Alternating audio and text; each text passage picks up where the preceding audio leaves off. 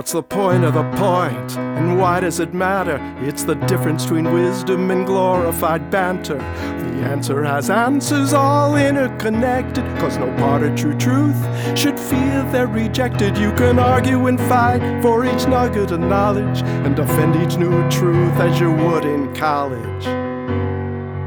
But the real true answer is just how they're adjoined. Cause what we're all really seeking is the point of the point.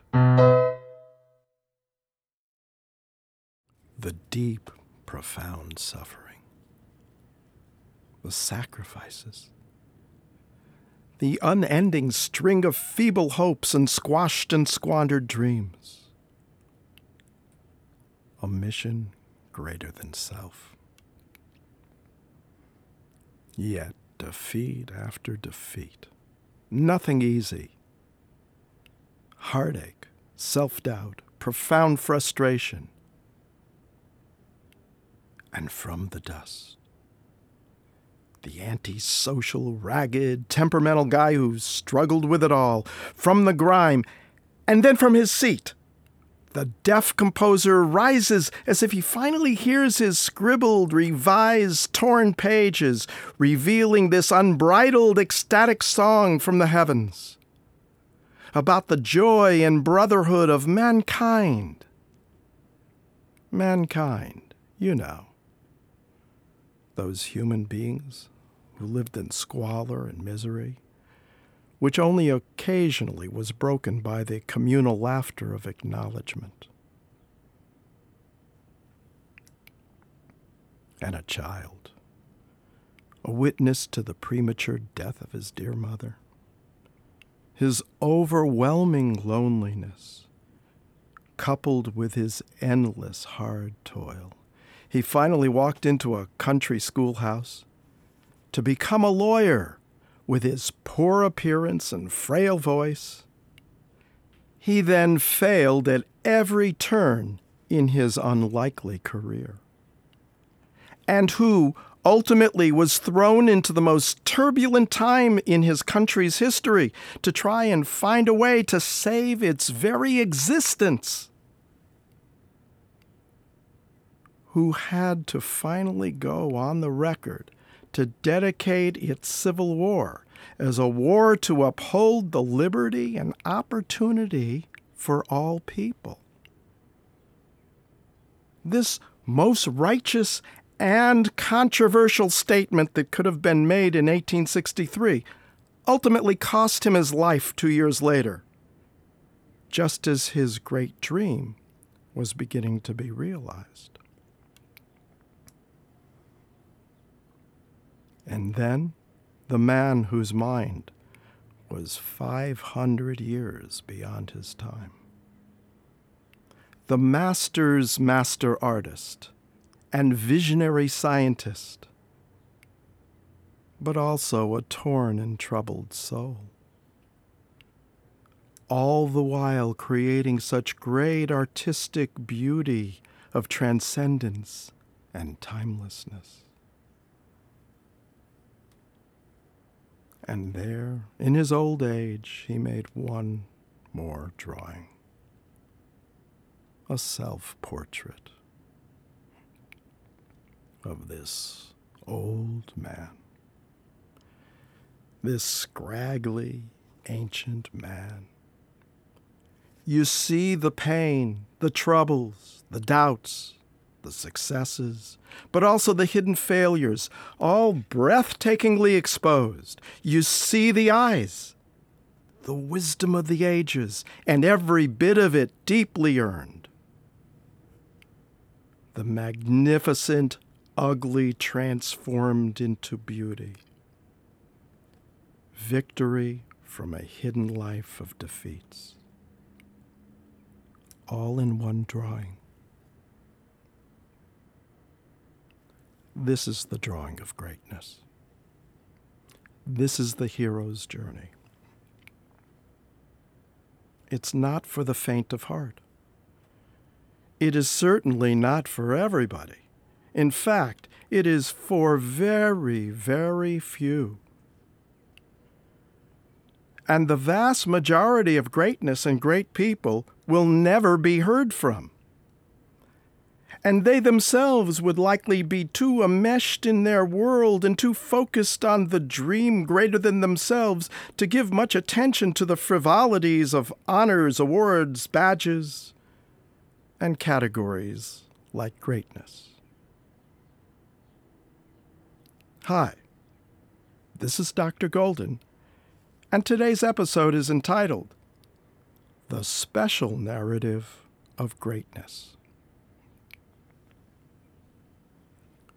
You might ask, if greatness is so special, why would I need to know about it?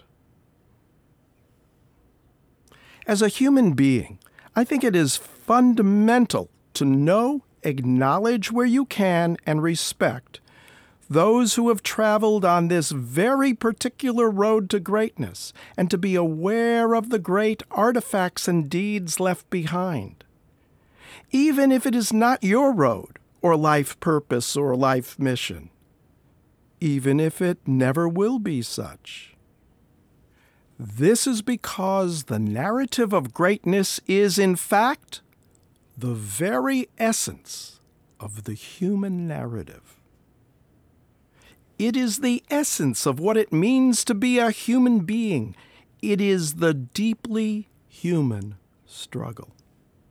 The road of trials and tribulations, then giving up, then, against the odds, achieving and finally being in the light of spirituality, and then reconnecting with the hellish part of life to do it over again out of an unbridled love for all of mankind. This is the story of greatness and the definition of what it means to be great. It is a tough road. Greatness is the pothole mud road with hubcaps, ruined, broken people, and fortunes scattered along the sides of the road. Now, over there, there are real cool highways. There are many easy ways to achieve, be happy and content. It is no less an achievement if it is easy. Spirituality is no less a state of being if you get there easily. Mastery needn't have to have huge obstacles nor big dramas. There are a thousand roads to these things. Greatness is but one of many, and it's a tough sucker. It's not the Hollywood hero, unless you mean something like Saving Private Ryan. Our individual life's purpose and mission are almost never on this road. Everyone should be on their own road to achieve happiness, contentment, success, awareness, fun and enjoyment, achievement and spirituality, all of them have a multitude of great paths and modes. This podcast, The Point of the Point, is designed to assist you in whatever path you are on in any way that can help. And I say that 99% of the time, the no pain, no gain adage is totally wrong. You can generally gain without pain. What you need is tenacious persistence and insight. But when that 1% kicks in, don't fight it, embrace it.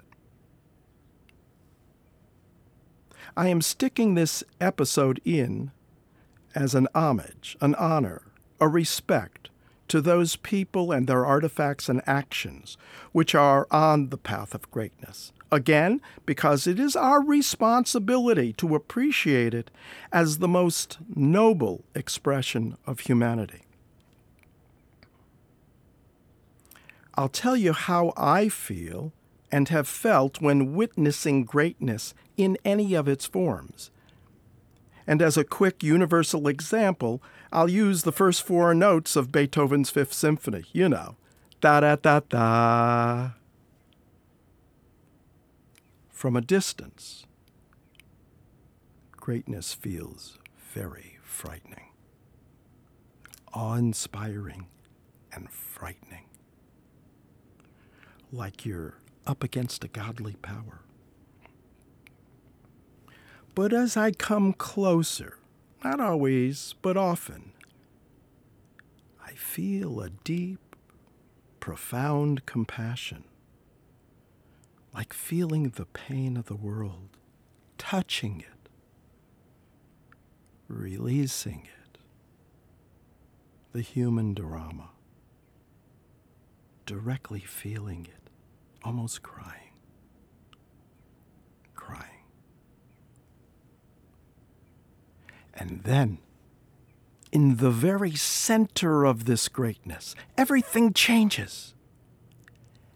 At the center of the light, the Creator, I merge with that center. I feel a total power and strength naturally emanating outward. A pure vehicle where this light comes through and projects outward in all directions this is the closest view of greatness.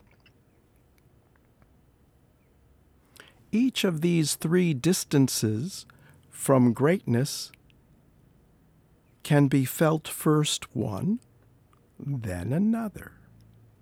But to really master the consciousness of greatness, try going from one to another at first very slowly, then faster, then almost simultaneously, then all of them simultaneously. That puts you into the consciousness of greatness and its story at once and in its entirety. Now, a disclaimer. As I have said, I am no expert. These are opinions. Second, I tend to give examples of white men in the past. This is because that is what I know, and likely you would have some familiarity with them. Understand that I believe that greatness is absolutely diverse in every possible demographic way. As long as the ground is fertile for greatness, greatness will eventually happen. So let's spend a moment with terms that can be confused with greatness. Number one, mastery. Being a master. When a person is a master, they have total integrity and have that gestalt holiness. It doesn't matter what they do. If you spend 10 minutes watching a master plumber, you will pick up more than you would with an hour lecture from an average professor. I recommend that wherever there is a master in their field, listen, watch. That will help you become a master in your field, or for that matter, in life, faster than hearing the almost in your field and all the textbooks of a similar bent. Mastery is a consciousness, an attitude.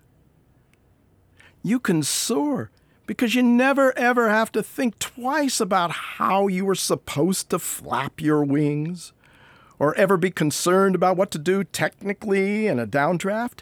You are the artist. You soar. But as far as you're concerned, it's all just part of the job. But Dr. Golden, you say, that's so amazing. That's better than being great.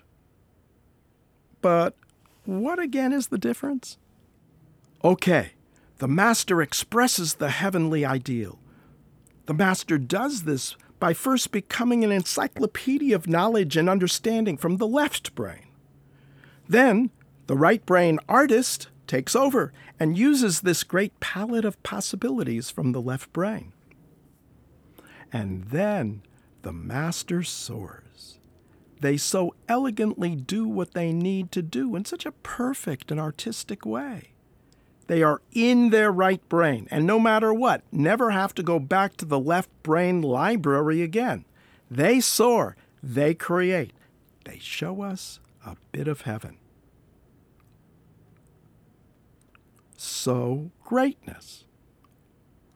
Now, the plumber or artist on the road of greatness keeps screwing up. But they are driven. They have a vision. But they are neither masters nor are they great. But after many years and countless blunders, not being given any real advantages, they start to do quite amazing work. Very out of the box, especially in their approach, which, if seen with a trained eye, would seem pretty weird. We now begin to see the potential of greatness in their work, even if it is not altogether great. And then one day, they ate all of their supplements and everything was perfect. They truly mastered that particular job. So they became masters, at least in this situation. And if you look at the work, you will see this certain creativity. It exudes this sense of greatness. And soon everything else is judged by this work. This work suddenly becomes the new prototype. And it has a feel of the wisdom gained through trial and error the human drama, and yet it seems to have almost a godly hand guiding it for that work, for that person on that day. They were great, and their work was great, and it was a masterwork as well. But next week, the long standing, masterful master will do another few masterpieces, and the newly minted great person will likely just shake their head. As hard as it is to become great, it is almost as hard to stay that way. Masters do masterful things, but greatness is a continuing road of redemption that, in a sense, needs to be continually re earned and relearned. So, what about expert? Authoritative knowledge. I consider myself to be an expert piano teacher. I believe I can actually give informed opinions to a concert pianist. So, as an expert, I should be able to get on stage and perform as well as my theoretical student, right? No way. Expertise refers to one's knowledge base. It also refers to your total comprehension and ability to set up an application for use, like by someone else what does this have to do with greatness? Generally speaking, nothing. What about humility?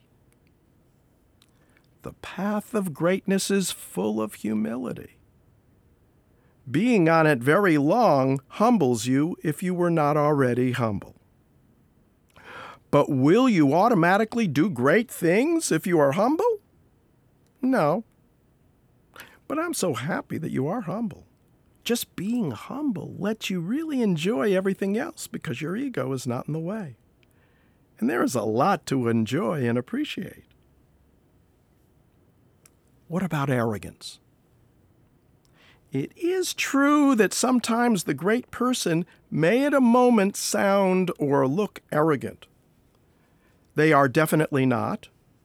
Look deeper. Their intention is humble. Their sense of place is profound. They are having trouble expressing the depth and importance of their vision to those who don't see it quite the way they do.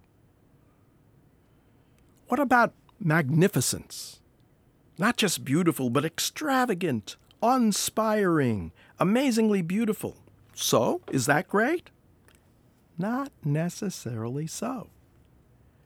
It can be the result of a master artist or even a near master who likes to impress. Would greatness ever be seen in something magnificent? I'd say really unlikely. The great would use the language of magnificence only as a very last resort to spread their vision. What about heavenly? Of the heavens reminiscent of heaven, balanced, centered, pure, perfect. Is it great? The master who works in the realm of the heavenly, I'll say a heavenly master, shows us a touch of heaven. This is a holy gift in itself. But is it great? Generally, it is not great because it does not depict the great path or narrative. It speaks only to the destination. So, Mozart's music can be thought of as heavenly, exquisitely balanced, beautiful pages, all of it coming so natural. He had, in general, a charmed life, a social person, a lover of people. Now, Bach's Dona Nobis Pacem from the B minor Mass is exceptional. I consider this the finest work of music ever created, a consummate masterpiece built on the shoulders of the prior 300 years of earlier masters.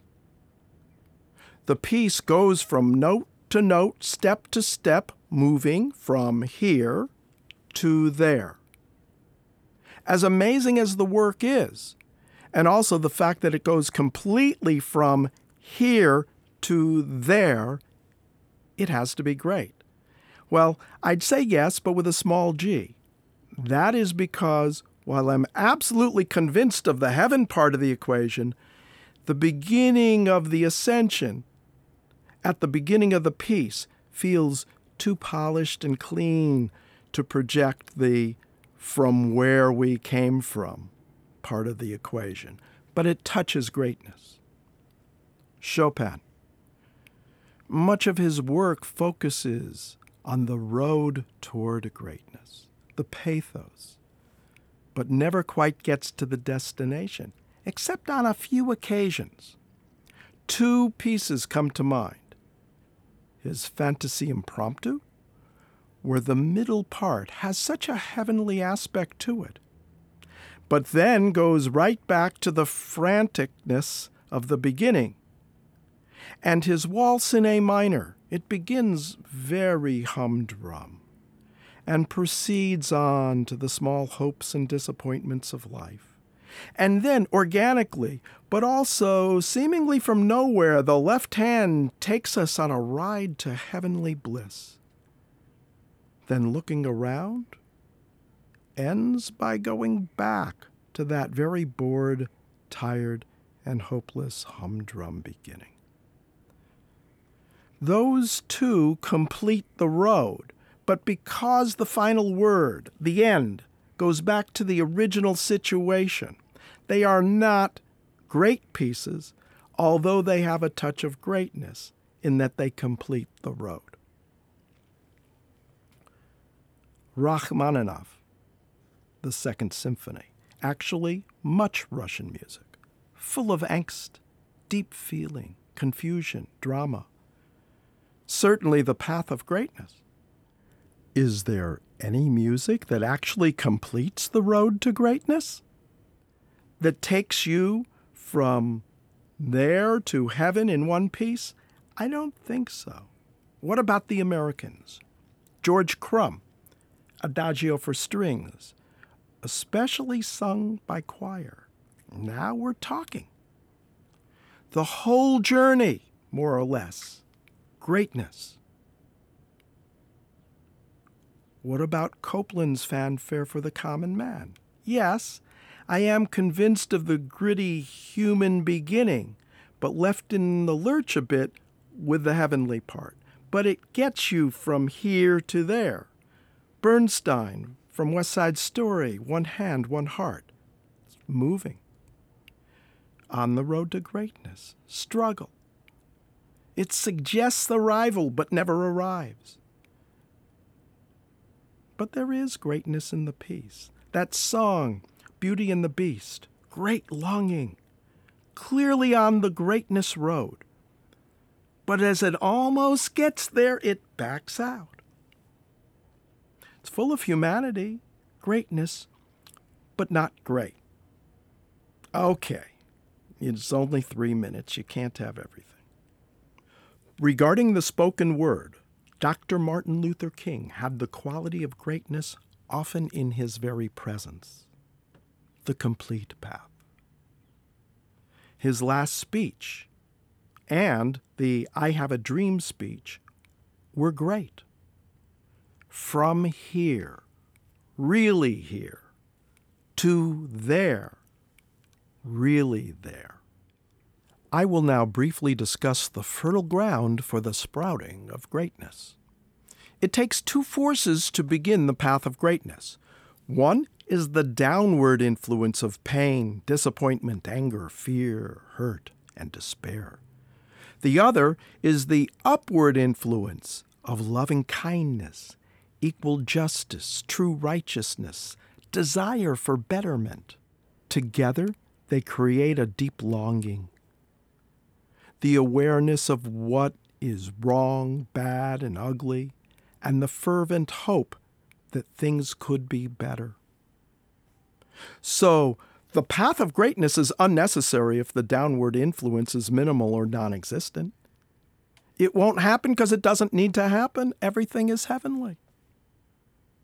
And if there is no strong upward influence where the heart opens up to loving kindness and or the head opens up to justice and righteousness, the path of greatness simply can't happen. So, what about the transferability of the quality of greatness? As I have asserted, hanging out with masters will make it easier for you to become a master. It is not so much what you learn, but what you catch. The same is true with the quality of greatness. You can envelop yourself with the atmosphere of a great painting or speech or song or person it will make it that much easier for you to develop greatness and or deeply appreciate it. Nothing is automatic nor assumed, but it will make it easier. And finally, most importantly, when and why should you avoid the greatness paradigm? Well, when the path of greatness taps on your shoulder and pulls on your heart, it's time. Now, as I said, you can make that transition easier when you are around or studying greatness in people. Great people study other great people. Nelson Mandela, Martin Luther King, Bishop Desmond Tutu all studied Gandhi. But after saying that, if greatness isn't tapping on your shoulder, what do you do? My suggestion? Go with good. Good is good. Simple goodness is much better than what people think. Good can be wonderful. Live with contentment. Strive for mastery if you like. That's really cool if that's your personality type and your life's purpose. In any case, get the subtle pleasure and not so subtle pleasure from life, then give back the more you give back, the more you get. A cliche, but very true. You can do this by simply being good.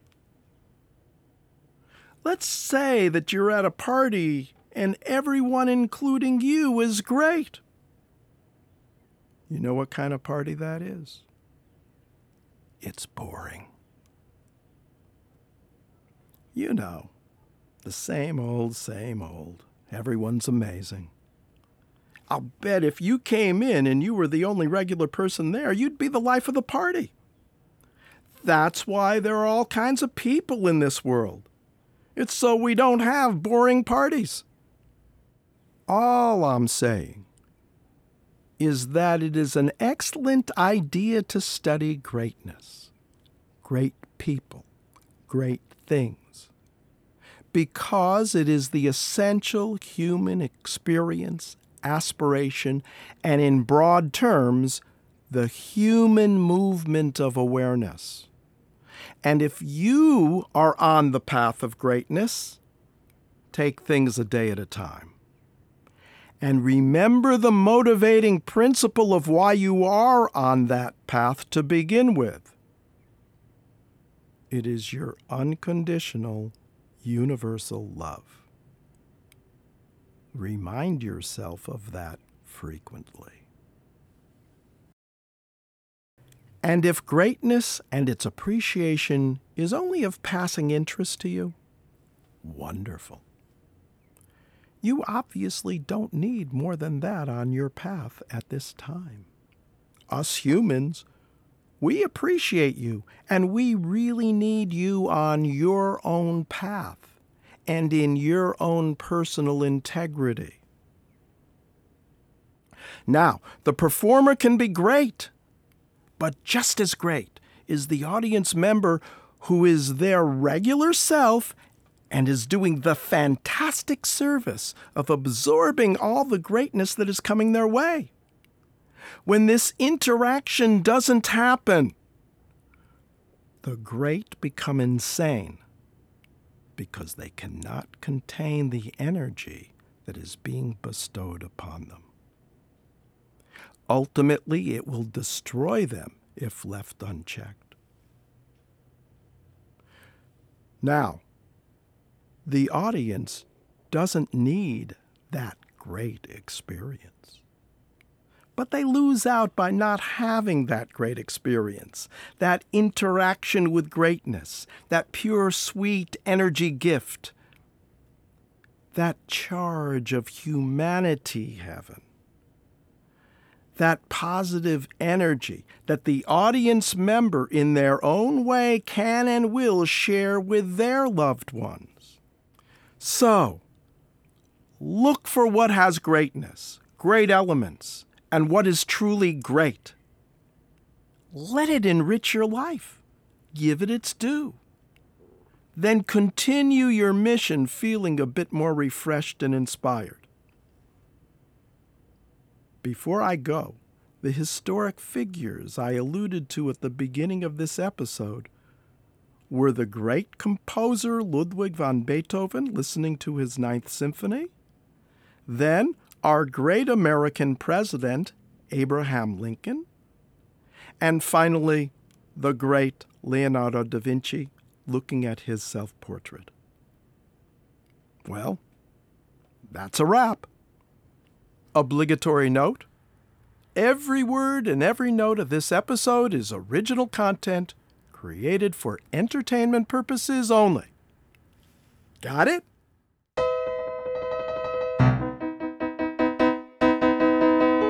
Thanks for listening. Tune in to our next episode of Point to the Point. This is Dr. Golden signing off. Cause the real true answer is just how they're adjoined. Cause what we're all really seeking is the point of the point.